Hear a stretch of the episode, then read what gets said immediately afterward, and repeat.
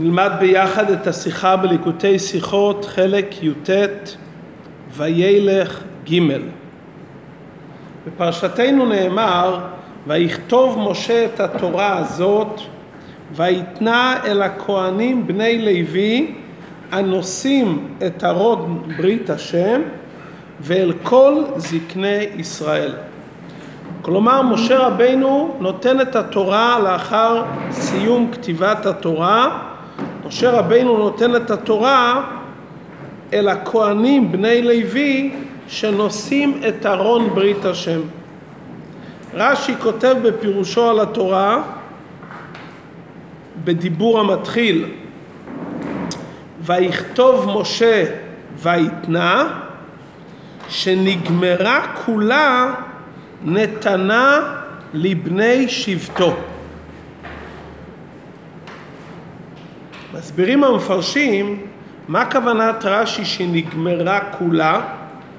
לולי פירוש רש"י היינו יכולים לומר שמשה רבנו כתב את התורה עד הפרשה הזו ונתן את ספר התורה שהוא עדיין לא מושלם לשבטו.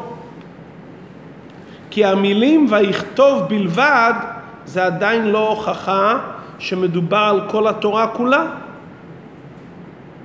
מזה שכתוב בתורה ויתנה, ורש"י מעתיק את זה בפירושו בדיבור המתחיל, והוא לא כותב בקצרה ויכתוב משה, מזה מובן שהתורה נכתבה כולה, כלומר וודאי משה רבינו לא היה נותן לבני ישראל ספר תורה לא מושלם. מזה שהתורה אומרת ויתנה, כלומר הוא נתן לבני ישראל את הספר התורה מושלם, לכן אומר רש"י, למרות שהפסוק הוא בפרשת וילך, שנגמרה כולה נתנה לבני שבטו. ולכן בדיבור המתחיל רש"י מעתיק את המילים גם ויתנה. הגאון מרקצ'וב מתעכב על המילים בפסוקנו הכהנים בני לוי. מה הכוונה הכהנים בני לוי? הרי לכאורה ברור שכהנים הם מבני לוי. מדוע התורה אומרת כהנים בני לוי? מצינו גם בפרשת שופטים בעניין עגלה ערופה, גם שם נאמר וניגשו הכהנים בני לוי, וגם שם לכאורה זה כפל לשון, מובא על זה בספרי שהאיתור מהמילים בני לוי בא ללמדנו אין לי אלא תמימים בעלי מומים מניין, תלמוד לומר בני לוי. כלומר שמאיתור המילים בני לוי למדים שגם כהנים בעלי מומין כשירים לעניין עשיית עגלה ערופה. שואל על זה הגאון מרקצ'וב, כאן בפרשתנו, שהתורה מספרת שמשה רבינו כתב את התורה כולה ונתן אותה שהיא שלמה אל הכהנים בני לוי. מה כאן התורה רוצה לרבות במילים בני לוי? כולנו יודעים שכהנים הרי מבני לוי. כאן אי אפשר לומר, כפי שאמרנו בעגלה ערופה, שהתורה רוצה לרבות גם כהנים בעלי מומין. מכיוון שכאן לא מדובר על עבודת הקודש. לא היה בכלל סברה לומר שכהנים שהם בעלי מומין לא מגיע להם את ספר התורה. שמדובר בנוגע לעבודה במקדש, התורה אומרת שהעבודה צריכה להיות בכהנים שלמים. יוצא מן הכלל, עגלה ערופה, שגם כהנים בעלי מומין כשרים לעניין עגלה ערופה. אבל כאן הרי ברור שהתורה ניתנה לכל הכהנים ולכל הלוויים, תורה ניתנה לכולם. אם כך חוזרת השאלה מדוע בפרשתנו נאמר הכהנים בני לוי. והגאון מרוקצ'וב נשאר בשאלה למרות שהוא היה נקרא בשם הרבי הרייץ, קרא לו שר התורה, וזה אחד מהמקומות הבודדים שהוא נשאר בשאלה. אנחנו נראה כאן בשיחה, לפי ההסבר של הרבי, איך אפשר ליישב את שאלתו מה הכוונה כאן בעיטור הלשון הכהנים בני לוי. בהקדים. רש"י אומר, נתנה לבני שבטו. מה רש"י מתכוון כאן? למי הוא נתן את זה? לכהנים? ללוויים? האם הכוונה כאן במילים כהנים, ויתנה אל הכהנים, זה כולל את כל שבט לוי? לכאורה לא. אנחנו כבר למדנו כמה פעמים שהיכן שנאמר בתורה כהנים הלוויים, הכוונה רק לכהנים. למדנו בפרשת שופטים. על פיהם, על פיהם יהיה כל ריב וכל נגע, כי בם בחר השם לשרתו ולברכו, הכוונה, הכוונה רק לכהנים. וכפי שרש"י כותב כבר בפרשת שופטים, הכהנים הלוויים, הכהנים שיצאו משבט לוי. כלומר, איפה שכתוב כהנים לוויים, מתכוונים רק כהנים שהם יצאו משבט לוי. כאן רש"י אומר על המילים הכהנים בני לוי, שמשה רבנו נתן את זה לבני שבטו. למה רש"י משנה ממה שהוא אמר לעיל בפרשת שופטים, שהיכן שנאמר הכהנים בני לוי, הכוונה לכהנים בלבד. כאן הוא אומר נתנה לבני שבטו. היה אפשר לומר, קצת בדוחק, שההכרח של רש"י, שכאן הוא נתן את זה לא רק לכהנים, אלא לכל השבט, מהמשך המילים שכתוב, הנושאים את ארון ברית השם. מי נושא את ארון ברית השם? הלוויים. ולכן רש"י אומר, כאן הכוונה לא רק לכהנים אלא גם ללוויים. אבל זה קצת דוחק, מכיוון שגם בלוויים עצמם, הרי רק בני קהת היו נושאים את הארון. ולא כל שבט לוי. ואם כן, מה בכל זאת ההכרח של רש"י לשנות ולא לומר, כפי שהוא הסביר בעבר, שהיכן שכתוב כהנים הלוויים, הכוונה דייקה לכהנים ולא ללוויים. הדברים יובנו בהקדים עוד מילה בפסוק. הפסוק אומר, ויתנה אל הכהנים בני לוי הנושאים את ארון ברית השם ואל כל זקני ישראל. כלומר, משה רבנו מסר את ספר התורה לכל שבטי ישראל. הרי הוא כתב 12 ספרים, 13 ספרים ונתן לכל שבט. למי הוא העביר את הספר התורה? לשבט. אבל מי קיבל בפועל את הספר תורה? הזקנים של כל שבט. מדוע? הזקנים, זקני ישראל של השבט, הם היו הנציגים של השבט כולו.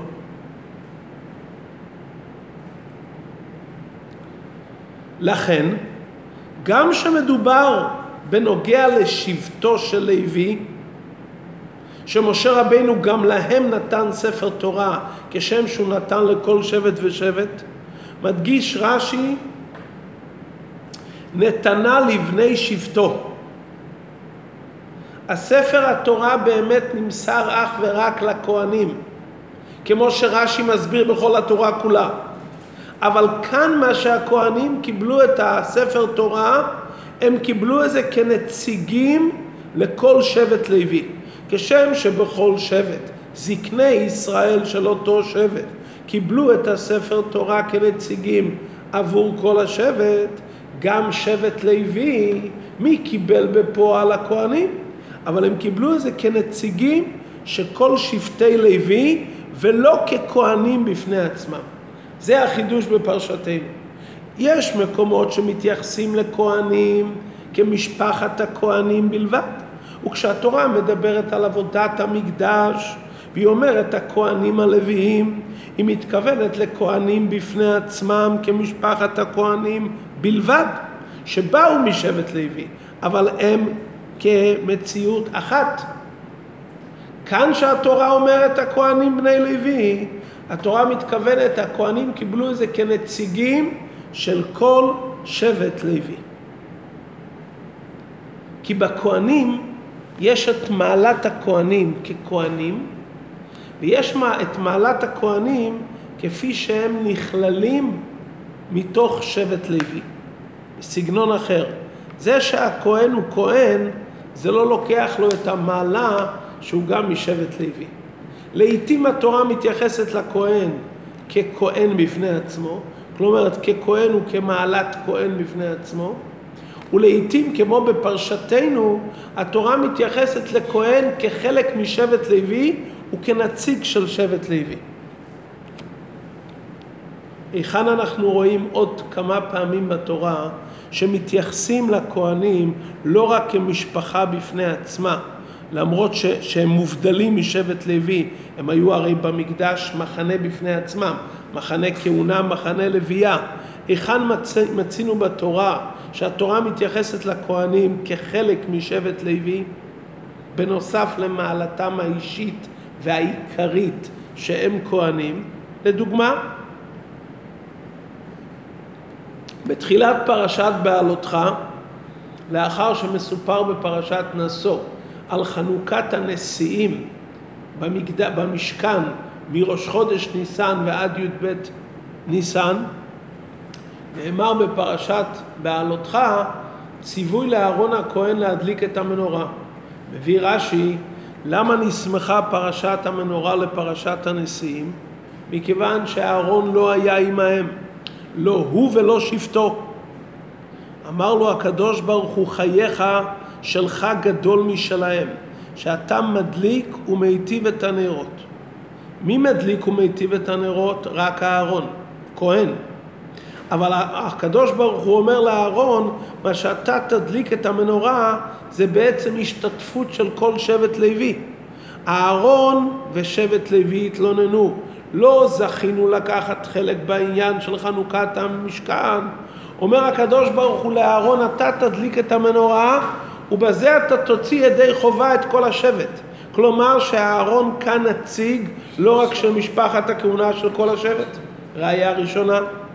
ראיה שנייה, במחלוקת קורח, שהקדוש ברוך הוא אמר למשה רבינו, קח מאיתם מטה, שנים עשר מטות, ואת שם אהרון תכתוב על מטה לוי, כי מטה אחד.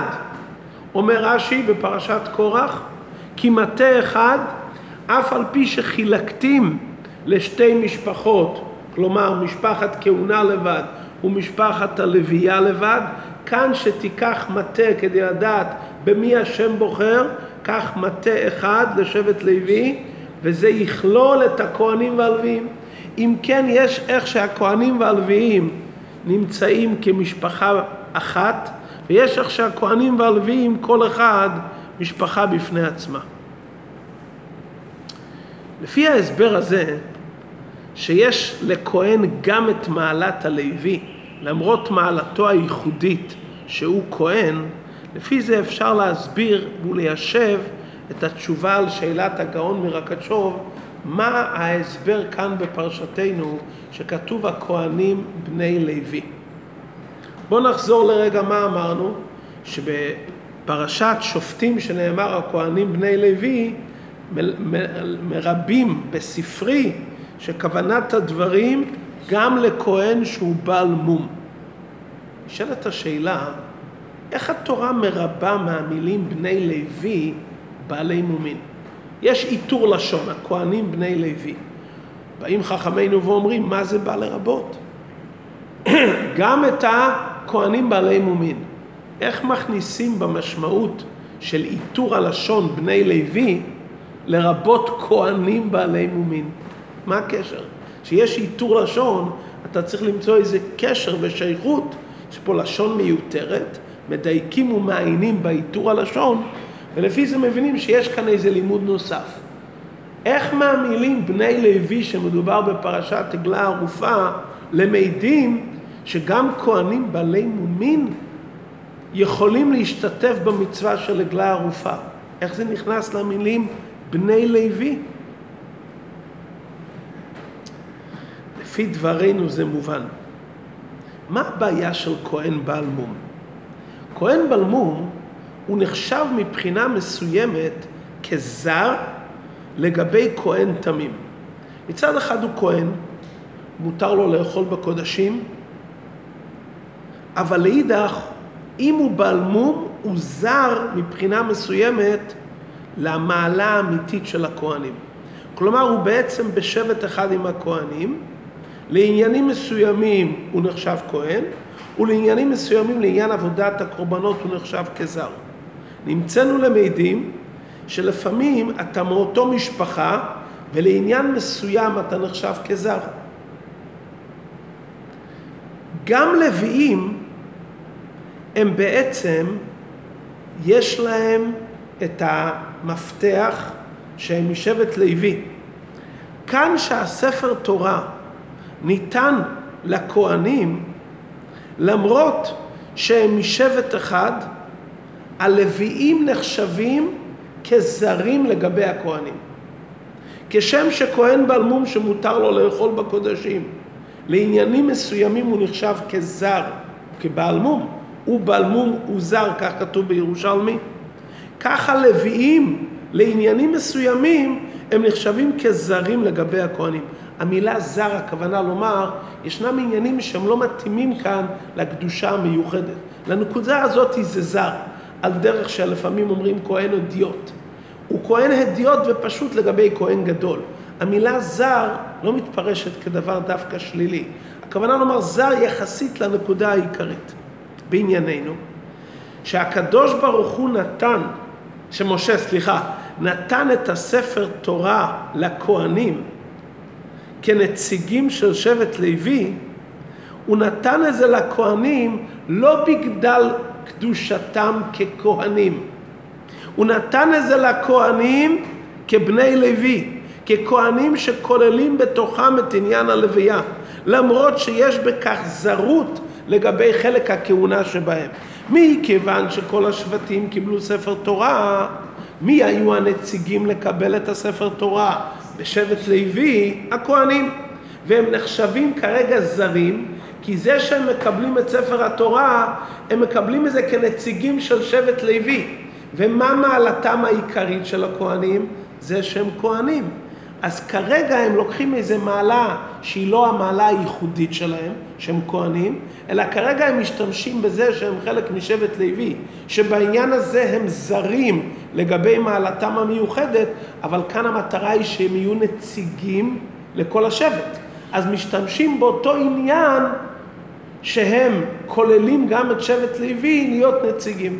זאת אומרת, לפי זה באמת היישוב הקושייה של הגאון מרקצ'וב, שבאמת כאן הכוונה הכהנים בני לוי דווקא לכהנים, ולא ללוויים, אבל לכהנים בתור נציגים שבזה הם זרים ממעלתם הייחודית, שמעלתם העיקרית זה חלק הכהונה שבתוכם. מעניין מאוד שבשלושת עניינים הללו נעשה חיבור בין כהנים ללוויים.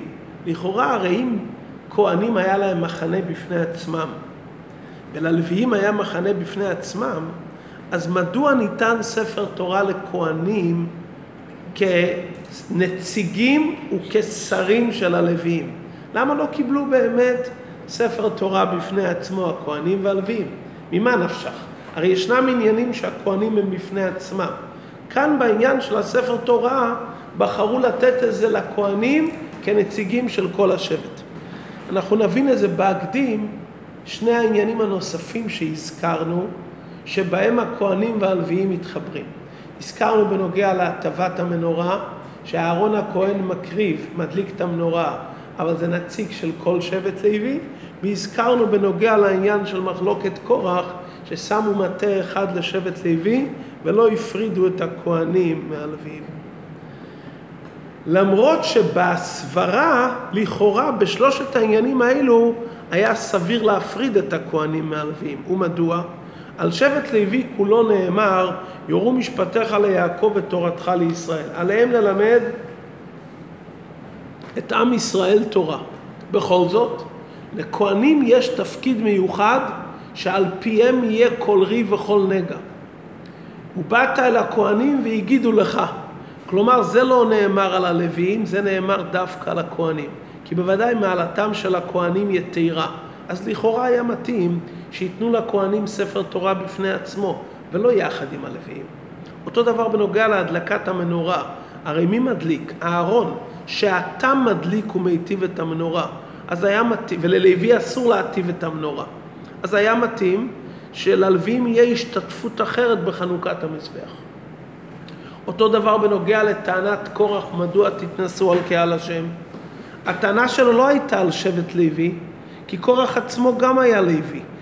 הטענה שלו הייתה רק על הכהונה, שהוא אמר וביקשתם גם כהונה, והמטות היו למשמרת לאות שלא התלוננו על הכהונה, אז בוודאי שהיה צריך להיות לכהונה מטה בפני עצמו. אז מדוע דווקא בשלושת העניינים האלו, שמצד הסברה יש סברה לומר שהכהנים מובדלים מהלוויים, הן בנוגע לזה שדווקא הכהנים פוסקים את הנגעים, והן בנוגע לזה שהטבת המנורה היא דווקא על ידי אהרון הכהן, והן הנקודה שכל תלונת קורח הייתה על הכהונה ולא על הלוויה, ודווקא כאן הקדוש ברוך הוא מחבר ואומר אתם הכהנים תהיו נציגים של כל השבט, גם של הלוויים. מסביר הרבי כאן על פי חסידות עניין נפלא. מה ההבדל בין כהנים ללוויים? כהנים ולוויים שניהם הורמו והובדלו מכל עם ישראל לשרת את הקדוש ברוך הוא. שניהם מופרשים מכל ענייני העולם, אבל יש הבדל בין כהן ללוי. כהנים אסור להם להיטמות ולכן אסור להם לצאת לחוץ לארץ. לוי יכול להיטמות, יכול לצאת לחוץ לארץ. כלומר, ההבדל בין כהן ללוי, שכהן הוא מופרש לחלוטין מעניינים של הפך הקדושה והטהרה. אסור שיהיה בו שום עניין של טומאה. לוי לא מושלל מעניין של טומאה. רק מתי שהוא מתעסק בעבודת הלוויים במקדש, אז הוא צריך להיטהר. לכל אחד מבני ישראל יש דרגת כהונה בנשמה ודרגת לוויה. דרגת כהונה בנשמה זה אותו דרגה בנפש שאין לה שום מגע עם עניין של טומאה. כל נשמה נקראת בת כהן, אותו נקודה פנימית היחידה שבנפש שלא שייכת לעניין של טומאה. זה דרגת הכהן שבכל אחד מאיתנו, מה שקיבלנו במתן תורה, את הממלכת כהנים. דרגת לוי בנפש של כל אחד מאיתנו, זה דרגה בנפש שהטומאה יכולה להגיע. אבל ברגע שאנחנו עושים את העבודה במקדש, עובדים, אם עובדים, אז מבטלים את אותו שייכות לטומאה. טובלים ומבטלים את העניין. כלומר, ההבדל בין כהן ללוי בעבודת השם זה ההבדל בין איתפחה לאיתקפיה. איתפחה למדנו בתניא זה מצב שאין לאדם רע לגמרי. זה אדם שמתעסק רק עם מעדנים מתוקים כל כולו בקדושה. זה הכהן, דרגת איתפחה שכולו טוב. לוי שעובד ומתמודד זה יותר העבודה של איתקפיה. הוא צריך לשבור את הרע, לבטל את הרע, אבל למדנו בתניא שמתי שהופכים ושוברים את הרע זה נעשה מעדנים חריפים וחמוצים, מתובלים ומתוקנים היטב להשיב את הנפש. יש כאן התמודדות, וההתמודדות הזו מביאה למקום יותר נפלא. אם כך, שכהן זה מרמז על הדרגה המרוממת שלא שייכת לטומאה, ולוי שייך לזה אבל עובד ומתמודד להתנתק מזה, מובן מדוע דווקא בשלושת העניינים הללו חיברו בין הכהנים והלוויים. כי המטרה של שלושת העניינים הללו זה לתקן עניין בלתי רצוי שלא קשור לדרגת כהן. כהן לא שייך לעניין בלתי רצוי, כהן אין בו עניין של רע. אבל לעיתים גם אצל הכהן מתחזק עניין הלוי שבתוכו. מתחזק בו העניין שהוא צריך להתמודד איתו. ברגעים שהכהן הוא כהן והוא נמצא באיתפחה, הוא נמצא בדרגה של קדושה, הוא לא מתמודד עם עבירות ולא מתמודד עם עניינים בלתי רצויים, כי הוא לא שייך לזה. אבל לעיתים גם אצל הכהן יש את בחינת הלוי, הוא צריך להתמודד. בשלושת הסיפורים הללו מדברים פה על עניין הלוי שבתוך הכהן. ולכן זה היה צריך להיות לא בכהנים איך שהם בפני עצמם מובדלים מעניין הלוויה, אלא היו צריכים להגיד לכהן, גם לך יש בחינה בנפש שאתה לוי. אבל לא מצד מעלת הכהונה בפני עצמם. כי במעלת הכהונה מצד עצמו אתה לא שייך בכלל לראות עניין בלתי רצוי. שלושת העניינים הללו זה חיבור למציאות של עולם שיש כאן עניין בלתי רצוי. ואם כן, זה עניין הלוי שבכהן ולא עניין הכהן בפני עצמו. בואו נראה שלב אחרי שלב.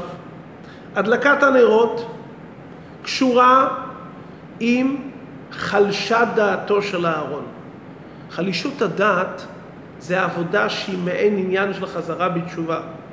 אני מרגיש שחסר לי משהו, משהו לא נחסר, מנעו ממני משהו, אני לא בסדר, נהיה לי חלישות הדעת. זה יכול להיות רק מצד דרגת הלוי. מצד דרגת הכהן, הכל מואר, הכל מושלם, אין לו אף פעם חלישות הדעת, כי הוא נמצא במקום הנכון. חלישות הדעת נובעת ממקום שאתה מרגיש שמשהו חסר, אז זה דרגת הלוי. דבר נוסף, כל העניין של המנורה זה להאיר את העולם, את החושך. כלומר, רואים שיש חושך בעולם, מהמנורה יוצאת אורה לכל העולם.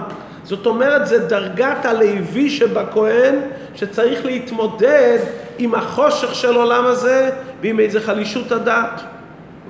לכן, כאן זה לא הכהנים בפני עצמם, זה בחינת הלוי שבתוך הכהן. מחלוקת קורח בוודאי. לקיחת המטות הייתה קשורה לתיקון מחלוקת קורח, והשיקותי מעלי את תלונות בני ישראל. אז זה גם לא היה מצד עניין הכהן, זה היה מצד בחינת הלוי שבכהן. בענייננו ספר התורה ניתן לשבט לוי באמצעות הכהנים לא בשביל ללמוד תורה סתם.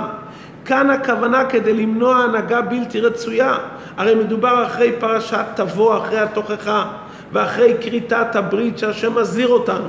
ואז הקדוש ברוך הוא אומר, אני נותן לכם את התורה כדי שלא תיכשלו ולא תגיעו לאותם מקומות. אם כך, שלושת הדברים הללו חייב להיות שהכהן והלוי יהיה ביחד, כי כאן זה בחינת הלוי שבתוך הכהן. נשאלת השאלה, אז תיתן רק ללוי? למה אתה נותן ללוי בתור הלוי שבתוך הכהן?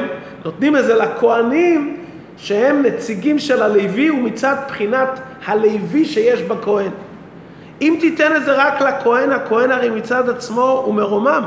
כאן אנחנו רואים את הנקודה הזאתי שבתשובה ובתיקון של דבר, של דבר צריך שיהיה שתי המעלות.